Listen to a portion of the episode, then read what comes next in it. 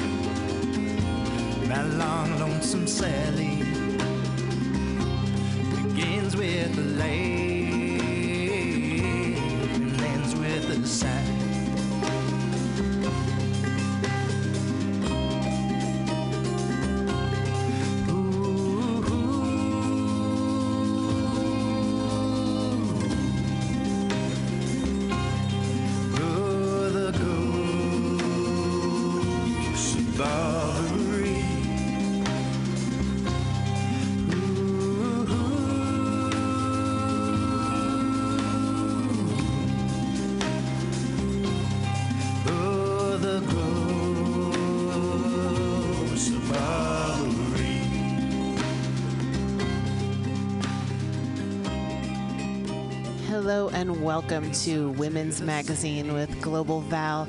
You're listening to mutinyradio.fm here in San Francisco, California, my hometown. And I'm really happy to be here at Mutiny Radio on this fine Friday, November 4th, 2016. And the significance of that is that this is the last Friday I'll be here before the general election, which happens on Tuesday, November 8th, across the country. But of course, it's not just about the presidential election, it is about the local elections, both in your town, your city, your state. Uh, last week, I did a little bit of coverage of some of the propositions on the California ballot, um, of which there are many, um, and it definitely takes a lot to sift through. And uh, I, I honestly don't think I did the f- best job of really explaining a lot of them, but uh, I wanted to touch on some of them. However, today I am going to be talking about the local initiatives, the propositions that are on the ballot in San Francisco here, and uh, I definitely have prepared to talk about some of these local propositions. And I'm really excited to announce that my guest today, who will be calling in in just a few minutes, is uh, the president of the Board of Supervisors in San Francisco, Ms. London Breed, who represents District 5 here in the city where she too grew up. And I'm looking forward to getting a chance to talk with her. Uh, last time we spoke with her, she was running for supervisor back in 2012. She's been on the board for four years. She's been the president of the board for the past couple years after filling uh, a seat vacated by the then president of the board. And um, I'm really looking forward to getting her take on what's going on in the city, what the kind of challenges have been for her in this past year, which have been very tumultuous here in San Francisco for many reasons. So stay tuned for that. But we're going to start off first, of course, talking about some of these propositions. So uh, this is this is when I, I go online and I find you know really terrible ABC songs to introduce the fact that we have ballot measures A through X. A B C D E F G la la la la H I J K L M N la la la la O P Q R S T U la la la V W X Y Z la la la That's right, folks. It's a political circus season, and the ABCs of the propositions are with us and upon us. So I'm gonna I'm gonna jump in. So San Francisco is voting on propositions A through X. and they did not skip Q in there, folks. They did not, even though you should. Q's a bad one. We're just going to be talking about some of them today. I'm going to try to touch on all of them. I'm not going to tell you exactly what I'm going to vote for on some of them, but others I will. Others I just want to kind of highlight a little bit about what they're about. And uh, of course, uh, my mom always told me a, a lady never tells her age, weight, or political party. Um, I don't know where she got that. Perhaps from my, perhaps from her grandmother, who was um, president of her parlor of the Native Daughters of the of the Golden West here in San Francisco. I'm not really sure, but I, I it, that one always kind of creeps up for me, and I, I think I find it kind of fun.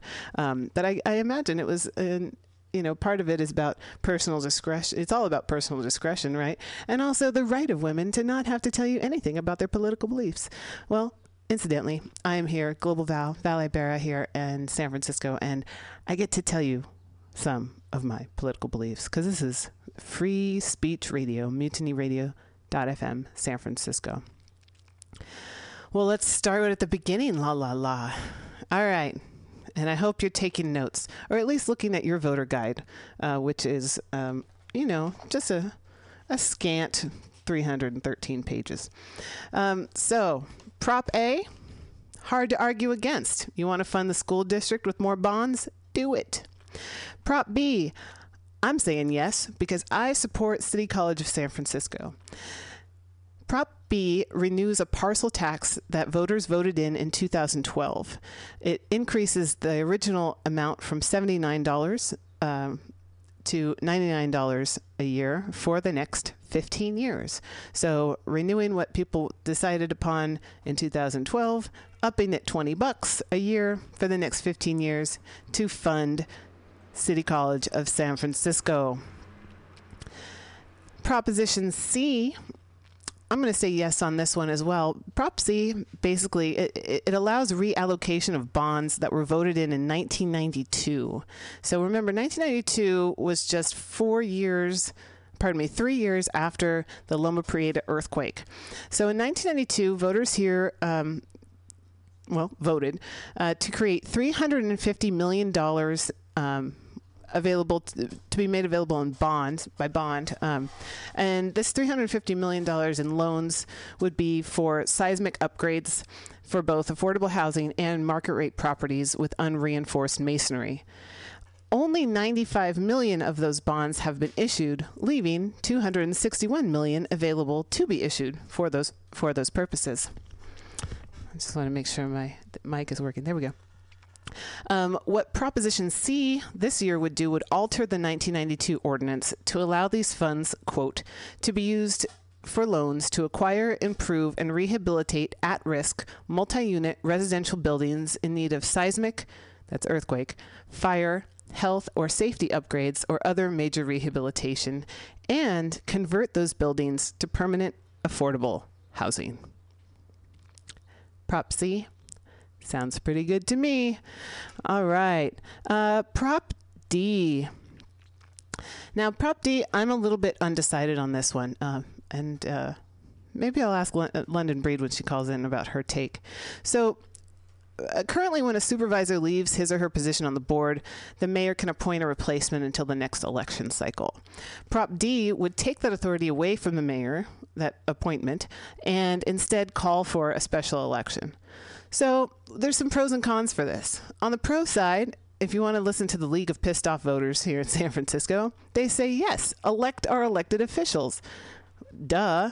Um, and, and, and really, um, you know, they're saying that they cite that the appointees selected by the mayor kind of have a leg up when they're running as an incumbent when the election cycle comes up again. Um, you know, there's something to be said for that. But also on the other side, um, you know, special special elections cost a lot of money, and the board should have all the seats filled. Hey, that reminds me, you know, there's a vacancy in the Supreme Court right now. It's been open for months. You know, Congress has refused to hold hearings on any of the president's nominees. Originally, originally they declared that they would wait until the next president was elected, but have subsequently declared that they won't hold hearings for any nominees put forth by a President Hillary Clinton. What gives? Oh, sorry, I got off track. Uh, Prop D, yeah, undecided. All right, Prop E, sure. City pays for city trees on the streets instead of the uh, private property owners. Um, right there. Hey, you know what? Let's just hope they create more jobs for tree keepers. Wouldn't that be nice to to uh, include more of in San Francisco? All right, Prop F. This is the vote 16 um, to allow 16 year olds to vote in San Francisco in the elections in San Francisco. Hey, Prop F. This is your call. Let's look at the pros and cons. Pros. You get local kids involved at a young age. You find that they're investing in their city's future and, you know, finally get their way. No, I'm, I'm kidding, um, because I would have loved to vote at 16. Um, now, uh, on the other side, you know, most things that 16 year olds get to vote for end up as some sort of popularity contest or, you know, with a new soda machine in the cafeteria. Um, you know, let's just hope that they have some good teachers and involved parents. Um, but Prop F, your call. You want 16 years olds to vote? Say yes. If you don't, say no. Pretty simple.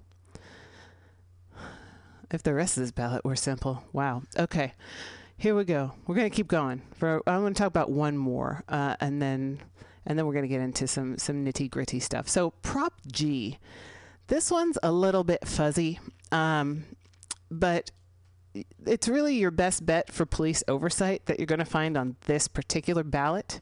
Um, Prop G renames and changes the role and budget process of the Office of Citizens Complaints, or the OCC, which currently investigates complaints of police misconduct and neglect. The OCC is overseen by the Police Commission, which is described as the civilian oversight body of the police department. Currently, the Police Commission approves the budget of the OCC as part of the San Francisco Police Department budget. All right, so it's you know it's right in there. Um, so voting for Prop G would change do a couple things. Would change the name of the OCC to the Department of Police Accountability, and that budget would not be included in the SFPD budget, but rather the office would present its own budget to the mayor and the board of supervisors. Hey, you know, it kind of takes that budgetary power away from the SFPD and the police commission, well, you know, but uh, critics say that there's a lot more ideas out there about how to have more community oversight of the police. So that's that's what I have in terms of just letting you know what Pop, Prop G is about and um, what it could potentially do. So I'm going to play, take a little break here. I'm going to play a little music, uh, see if we get our phone call coming in. Thank you for listening to Women's Magazine with Global Val, and we'll be back in just a couple minutes. And you know what? With the heaviness of this election season, we just need to lighten things up and have a good time. Here you go.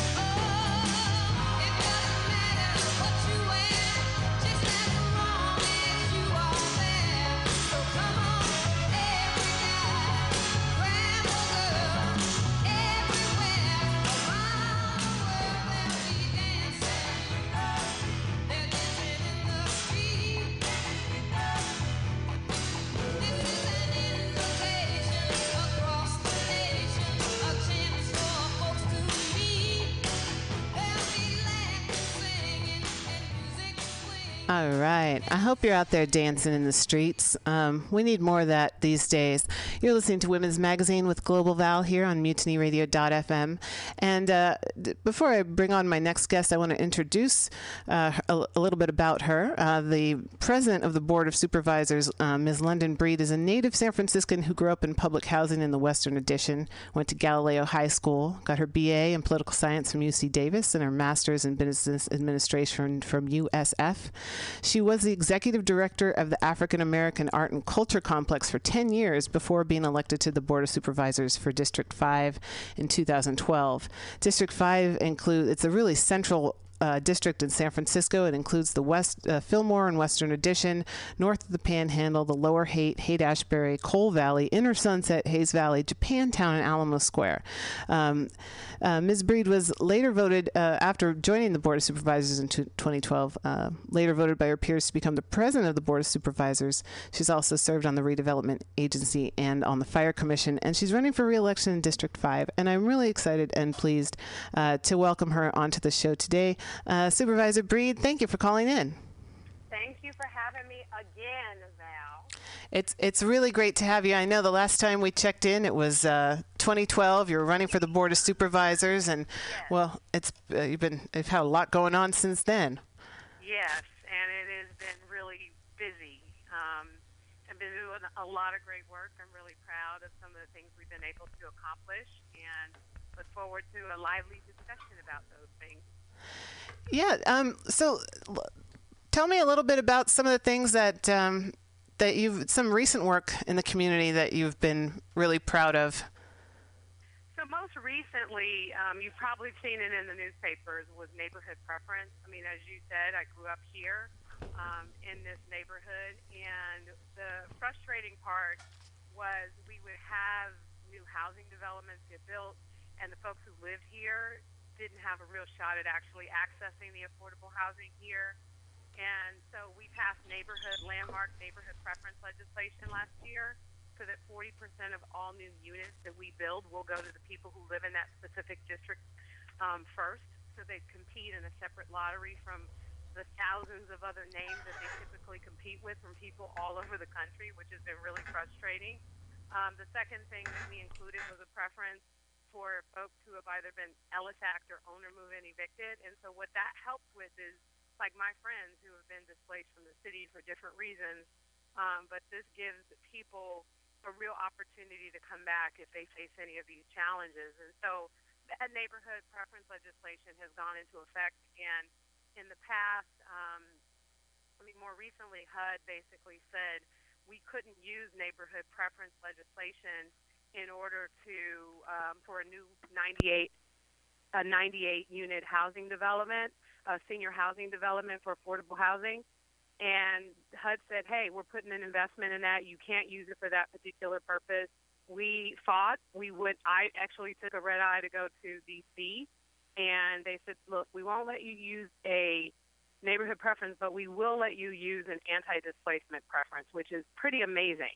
Um, basically, those neighborhoods that show significant gentrification, like the Western Addition, the Mission, and the Bayview Hunters Point, they compete in a separate lottery, 40% set aside, that gives them a leg up at getting access to all new affordable housing. They allowed us to do this in the case of the um, 98 units of senior housing. And the good news about it is that 14 more Western Addition residents who probably wouldn't have been able to get it through the regular lottery actually got in through a neighborhood preference.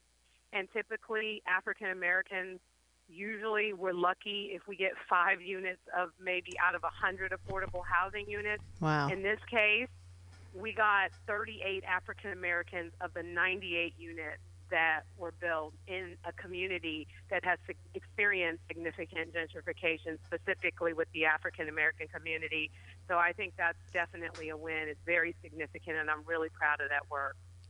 That that really is fantastic. I mean, uh, the the housing situation, the housing crisis in the city is is, is really been monumental. So uh, the fact that residents can get a, get a chance to move back into their neighborhoods, uh, considering the history of the Fillmore and the Western Addition, um, it looks like we're moving in the right direction. Yeah, and the, the sad part is, Val, this has been going on for so long that now all of a sudden everyone's talking about it as if it's a crisis, and it's been a crisis. Mm. You know, and the fact that we hadn't had a tool like this, other legislators could have passed this in the past. Sadly, there were affordable housing advocates who worked behind the scenes to try to kill this legislation. And so the bigger picture here is, you know, yes, we could have done this a long time ago, but we're doing it now. And will it bring back the thriving African American community we once had? No, but it will hopefully make a you know really um, small difference in the people's lives who are who are still here, who are still struggling to live here, and those are many of the folks in my community. Uh, on on the note of uh, people living in the community in District Five, um, I'm familiar a little bit familiar with a program that's happening in the Haight called "Taking It to the Streets." Oh yes, I love them. T- we tell us a little bit about that organization. So Christian runs this program called "Take It to the Street," uh, taking it to the streets. And what's so amazing about him is he started this program a couple of years ago. Um, he collected donations.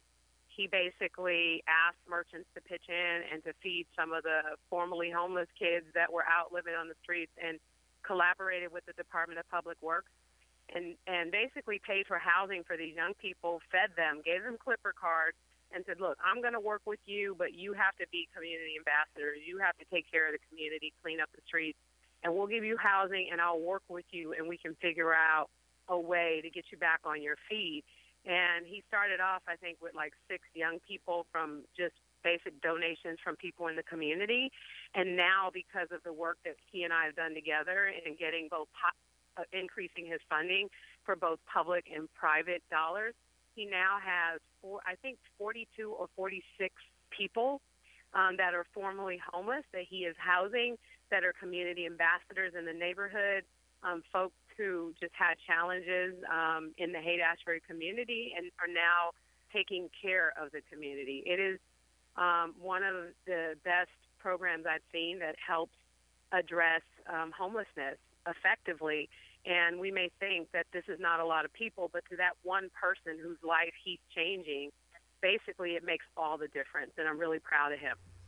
Yeah, that's that's amazing, and also I'm I know it's kind of bridging some of the some of the the or bridging the gaps or kind of healing some of the wounds that has been kind of an ongoing struggle in the Haight over the years, of course. Um, but the fact that you can get people who are living on Haight Street to, you know, work on Haight Street and clean it up and be part of the community cleanup and and be the ambassadors. Uh, it's it's a very cool program, and I I'm, I'm happy that's happening here in the city. I think we need more. Yeah, and we and we got to meet people where they are. Not everyone is ready to be in a structured program. Everyone has a different story, and so what are the kinds of things that are going to help attract? I mean, Larkin Street is another amazing program, and you know, someone may do well in Larkin Street, but may not do well in taking to the to the streets. Just like someone will thrive in taking it to the streets and not you know, do well in a program like Larkin. The point is, we got to come up with creative solutions because it's not a one size fits all. Absolutely. Um, so I, I want to change the subject a little bit because we're talking about you know the the good things that have been that have been uh, moving moving forward in the city, um, but it's been a really tumultuous year in San Francisco. A lot of police violence, um, the the hunger strike that came to City Hall. Um, I mean, so many challenges, I'm sure. But maybe you could talk about some of the challenges that you've come up against in the past year and what how that's played out. Val. Yes. Can you hear me? Okay. Yes, I can hear you. All right. So so I will say that um, you know some of the challenges, some of the most um, frustrating um, things that I faced um, over the past year, even since I've been in office, um, separately from you know the issues with the police department, but just the issues with housing, as we had touched upon just a tad bit. Um, folks coming to me every day looking for housing looking for a place to call home or in the process of being evicted or losing their housing. And so that's been probably the biggest challenge I've, I've dealt with um, that most, I mean, you hear about it, but sometimes you may not, you know, know that it's happening or maybe someone's not as public about their different situation. Um, so that's one thing. Um, as it relates to uh, police brutality, yeah, it's it's been a challenge. I mean, I think um, uh, Val. Yes. Yes. Okay, sorry. We're still connected. Yes. I'm just I'm just listening. oh, okay. Thank I you. Just to, I just wanted to make sure that I didn't lose you. Um, So um, the situation, yeah, it has been, you know, really challenging. And one of the things, and, and I'll tell you, you know, personally, you know, my cousin was killed by the San Francisco Police Department back in 2006. And, you know, we, we didn't have a video and there was never even an investigation. And so what's so frustrating about something like that, I, I, I mean, I didn't know that you had to basically – complete paperwork to ask for an independent investigation. And so, what I'm really happy about is we put Prop D on the ballot this year in June, and now, no matter what, any officer involved shooting, no matter whether someone files for an investigation or not, it has to be investigated. Um, so that is huge. That's going to be huge for a lot of families um, who are looking for closure and who are not necessarily familiar you know, with how this process works. Um, the second thing that we have now on the ballot is Proposition G, and this is to help address some of the issues that you brought up. Um, is to the Office of Citizens Complaint. Is the budget is under the jurisdiction of the San Francisco Police Department. What we're doing is we're saying, you know what, this needs to be an independent department. They should not be, you know, basically relying on the police department um, the police department's oversight and budgeting process in order to survive, right? Um, which gives the impression of bias. And so now we're saying let's pull this department completely out of the San Francisco Police Department, have it be its own Office of Police Accountability. Let's provide it with broader investigation power. So not just officer involved shootings, but those racist text messages, you know, things like that that have, you know, just rocked you know our city to the core. Um, clearly, you know, there's not there's officer involved shootings, there's racist text messages, there's you know behavior and other issues, and we need to get to the bottom of it. But we need an independent body of oversight. That's number one. Number two, the other issue is making sure that there are implicit bias training. Um, and there's also um, de-escalation training. So the police department, every officer is in the process of getting you know, that particular training as well as body cam- cameras by the end of um, November. Every officer will be equipped with a body camera. I mean, here's the thing. We can do all these great things and policies and procedures and oversight, but at the end of the day, what I care about most is making it uncomfortable for any racist or homophobic or, you know, um, officer that's in that department to feel I don't want them to feel comfortable being a police officer in San Francisco. If they have issues with people and they're not here to serve and protect every single individual citizen of this city without jumping to a conclusion about them, then from my perspective, they shouldn't feel comfortable being a part of the department. And I'm hopeful that many of these tools that we are putting in place are going to help address that issue. And the other thing that's really important is to try and continue to work on building some level of trust between the department and the communities, something that I have consistently worked on even before I was a member of the Board of Supervisors. It's not easy, but it requires, you know, it, it, we have to start working together. We have to figure out ways in which we can communicate and, and make sure everyone's brought to the table and everyone is respected because at the end of the day, you know, I want members of my community to go home safe, just like I want any member of the police department to go home safe. And it's up to us to work together to get to that point. Thank you for your comments on, on all of that. And um, it, it, does, it touches so many people, uh, either directly, like you and your family, um, and, and others, but uh, you know, just the community at large. Um, I think that's what San Francisco, you know, aspires to do is to be a safe city for everybody, regardless of uh, who you are, what what you think about, what your opinions are. It's it's uh, we want it to be a, a safe, friendly place um, for everyone who lives here and everyone who comes here to, to visit our beautiful city. For sure. So, uh, London Breed, you are running for reelection for District 5. Um, if you're reelected, what is what can the city expect to see coming out of your office over the next four years? So, as as you probably um, are aware, I've done a lot of great work. I'm really proud of some of the legislation I've passed. As someone who loves night, who supports nightlife, we passed groundbreaking nightlife legislation that helped to make it a requirement that new development they have to work with nightlife venues within 300 feet from the onset so that this new development this new housing they don't shut down some of our nightlife venues. They have to make sure that people who are moving into those neighborhoods are aware that there is a nightlife venue within close proximity.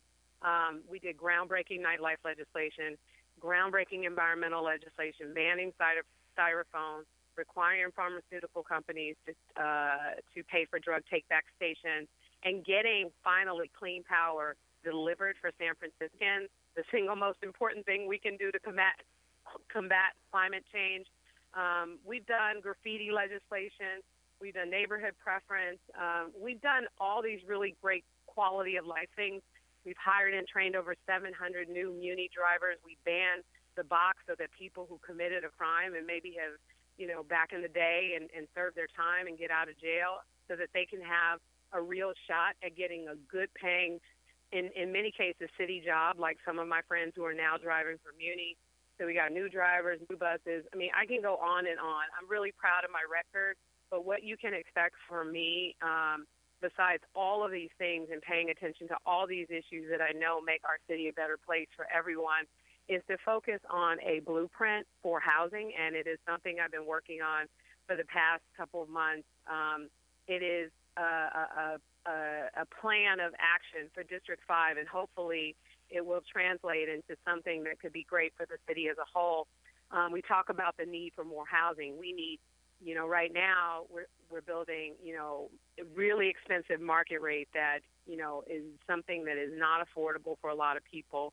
And then we have some low income um, housing that we're building, and then we're leaving everyone, you know, out in the middle. Um, and like the service sector, like me and my roommate, like, you know, so many people who make a decent salary, but, you know, the market rate rent is just ridiculous in the city. And so, my plan of action, um, uh, the blueprint that I'm working on, is to look at you know the past, the present, and where do we go from here. What happened in our neighborhood in the past under redevelopment? You know who used to live here and who lives here now, and what's happened over the years. The present, you know what's going on now. You know the highest number of evictions, for example, in my district are owner move-in evictions. Why is that going on? And just really putting that stuff into perspective. And where do we go from here? How do we plan for that? how do we plan for opportunities in order to make sure that those individuals you know we we have information where they know their rights they you know get the support that they need but that doesn't translate to helping protect them in their housing unit. So we have to do better planning and we have to also look at underutilized properties where we could build more affordable housing. So i used to be the director of the african american art and culture complex. Huge parking lot. We can build units on that parking lot. We can build units right next to Ella Hill Hutch Community Center and some of the underutilized areas. This is already city owned property that's being underutilized. We can build family housing, we can build artist housing. And then with my neighborhood preference legislation, you know, a real opportunity for folks who live in our community to access those affordable units is possible. But we also need to build affordability for both low income residents and low middle income residents. And that is really, you know, something I'm focused on in my next term, developing a long-term strategic plan, working with the community to get input on that plan and how we can make it better so that we can move forward in the right direction rather than dealing with every situation on a on a project by project basis. What is our plan so that we can plan for the future? Well, thank you Supervisor Breed, for um, letting us know your visions for not only your district but for the city, the bigger picture. Uh, I, I hope that more people get the bigger picture of what's going on, and uh, definitely wish wish you luck in in the election and in the next four years if you're uh, reelected on Tuesday. Do you have a website where people can visit and learn more about your campaign? Yes, it's londonforsupervisor.com. And also, we put out monthly newsletters from my office. You know, if anyone wants to um, email me, info at londonforsupervisor.com uh, to be added to the list or have any questions, especially if you're a District 5 resident, please uh, email me, and I'm happy to answer your questions. Thank you so much for this great opportunity, Val. I really appreciate you calling in and being part of Women's Magazine here on MutinyRadio.fm, and uh, look forward to checking in with you again uh, a little bit down the line. Thank you Yay. for thank you for serving the city of San Francisco. Thank you, Val. Take All right, care. all right, you too. Bye. All right, thank you, uh, Madam President of the Board of Supervisors. I like that. I like that sound of that, Madam President. Um, you know, whatever, however you might want to take that coming this next Tuesday, um, given your choices, you know, it might be a nice thing to to do. Um, so. You are listening to Women's Magazine with Global Val here on mutinyradio.fm here in San Francisco in the Mission District. We're at the corner of 21st and Florida doing our thing every Friday. Free Speech Radio, sending, sending our love and uh, well wishes around the planet on the internet. Uh, I'll take a little musical break here and I'll be right back to talk about the rest of the propositions on the San Francisco ballot.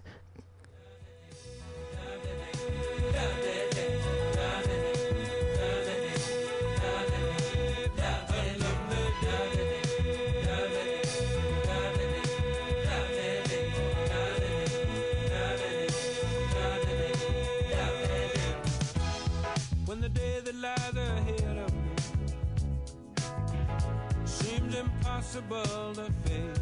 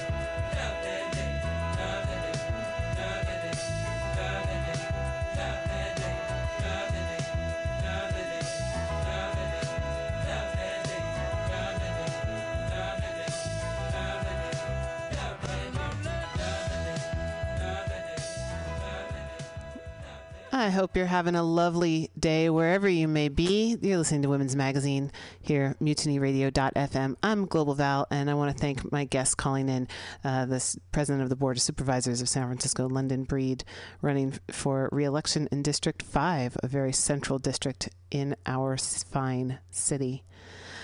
Okay, before the phone call, I was running through the propositions here on the ballot, and we only got through A through G.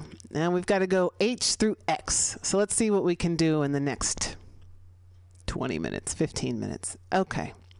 Um, so actually, uh, Ms. Breed was talking about Prop G, which I just mentioned before the phone call, um, kind of taking the Office of Citizens Complaints changing its name and taking it out of the uh, budget process that's approved essentially by the police commission that comes from the San Francisco Police Department uh, budget. So, uh, kind of removing that, making it an independent body, ergo not beholden to the San Francisco Police Department budget um, for you know o- overseeing complaints about itself. Um, so, Prop G it is your best bet for police oversight that you're going to find on this ballot. Um, so if you want to support that, uh, you know, ruminate. All right, Proposition H. This one is controversial. This is about creating a new position, a new political elected position in the in the city and county of San Francisco. Um, now, a lot of people say, yes, let's do it. We, we need a, more checks and balances in the city government. As for myself, I'm going to have to say a big fat no on Proposition H. Sorry. Um, so basically, Prop H would create a new, fully staffed elected official called the Public Advocate, who could serve two four year terms. Uh, many people believe that there need to be more checks and balances in City Hall. Uh, Mayor Ed Lee has been especially unpopular in the past couple of years because of his buddy buddy relationship with Ron Conway and the Silicon Valley money that's kind of robbing San Francisco of its affordable housing, and because of how Ed Lee totally botched his response to the public's outcry against police violence. So, Proposition H was put on the ballot by six of the 11 supervisors who want to see a new position created in City Hall. Prop H would completely change the bureaucracy of the city, but such is the nature of bureaucracy. It's just a bunch of systems. And um, but anyhow, um, and the idea is that a public advocate would do a number of things. One, attempt to investigate and resolve complaints about city services, for which San Francisco citizens already have many, many outlets, uh, including contacting the mayor, the board of supervisors, 311, um, the controller's office. Many, we already have many resources for that. Another thing a public advocate would do is investigate whistleblower complaints. Um, which currently it's handled by the controller's office. Uh, a third thing would review the administration of city programs, management practices, and contracting procedures, and make recommendations about how to pr- how to approve, improve them. Rather, um, again, those kind of audits are already conducted by the city controller's office, who, incidentally, put together your voting guide. The fourth thing a public advocate would do would be to appoint a director of the Office of Citizens Complaints, or its successor if Prop G passes and changes the name. Um, so, so the public advocate would appoint the director of the Office of Citizen Complaints, or the DPA, if it if it comes to that. Um, now, the director of the OCC is comes from a list of nominees that are selected by the police commission and approved by the board of supervisors. Currently, that's how it works with the mayor. The mayor appoints the director to the, of the OCC from a list of nominees selected by the police commission and approved by the board of supervisors. So Prop H in and of itself is not really cl- creating any sort of police reform, right? Like I said, if you want police reform on this ballot, look to Prop G. Um, supporters of the public advocate cite other cities who have who have one now, and and how the public advocate of New York saved the city 163 million dollars by investigating quote bad city contracts and cutting waste, and that having a public advocate in San Francisco would strengthen the citizen complaint system. But really, what makes you think that another politician, elected politician, squeezing themselves into City Hall with a small to large staff, maybe 25 people in the office, um, is going to act independently. Not me. So, H, uh, hell no. Sorry. Now, Prop I. Ah, Prop I. This is my favorite proposition on the ballot. It sets aside funding for seniors and disabled people.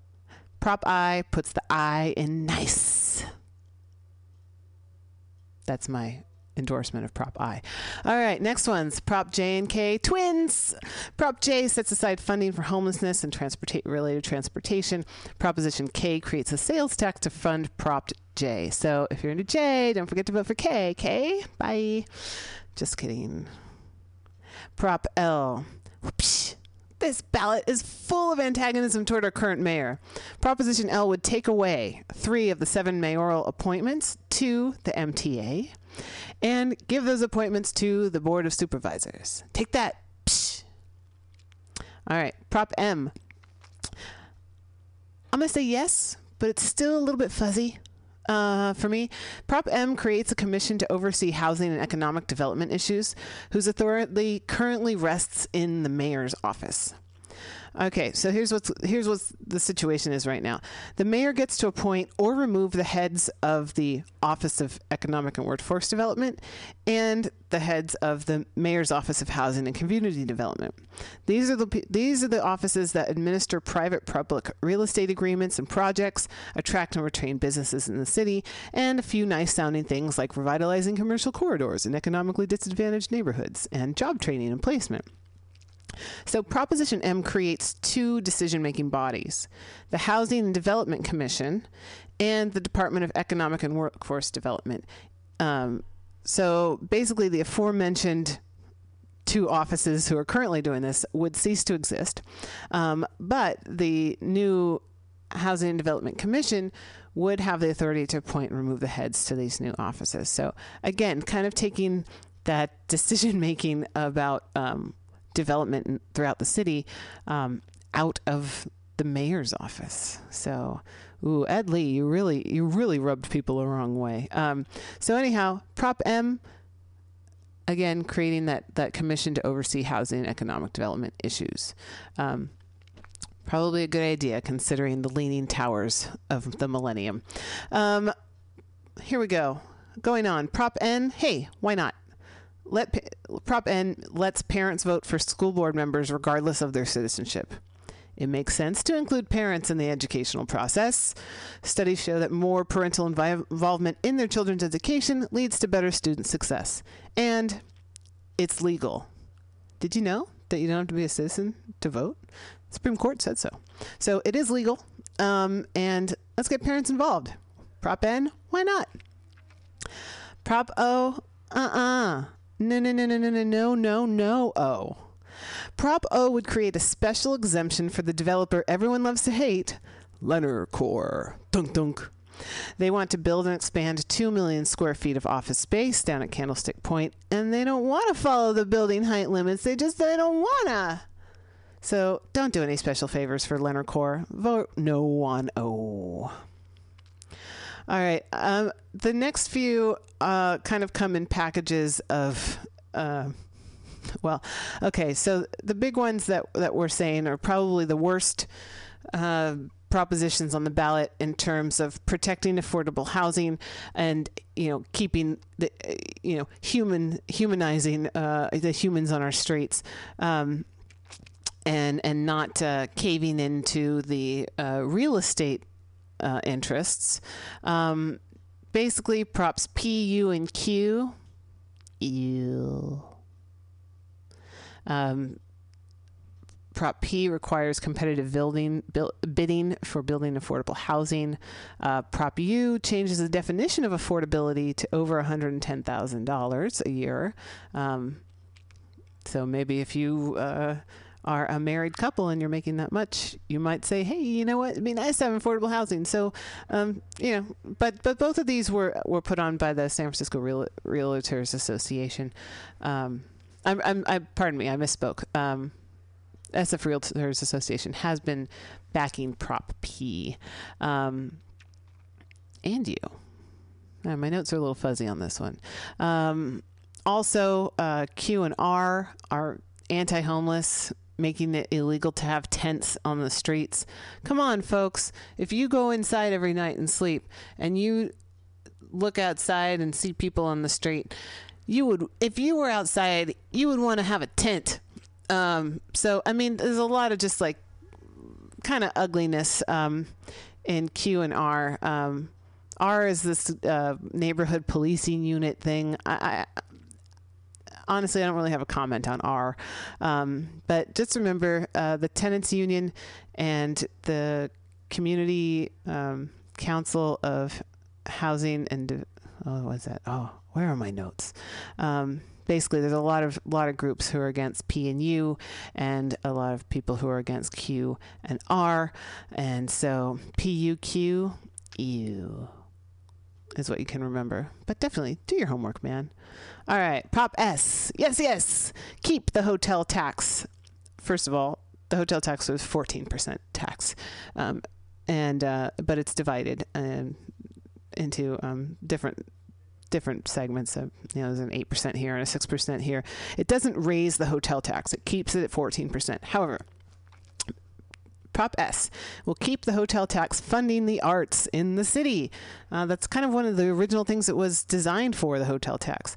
Um, so it supports um, grants to the Arts Commission and it, it, it um, helps upkeep uh, the War Memorial Theater and, and the opera. and the uh, So we, we still need to support the arts in San Francisco, of course.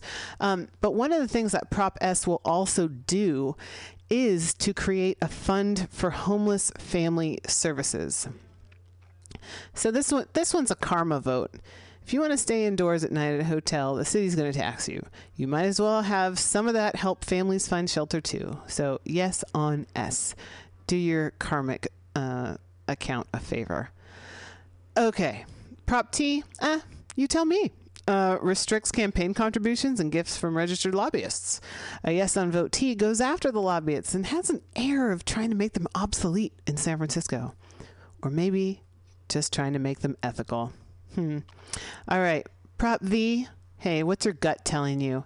The Prop V increases soda soda excise tax, um, which is taxed to the distributors, in an effort to reduce consumption of sugary drinks that can lead to obesity, diabetes, and other health concerns. Measures like this have passed in Berkeley, California, and in parts of Mexico.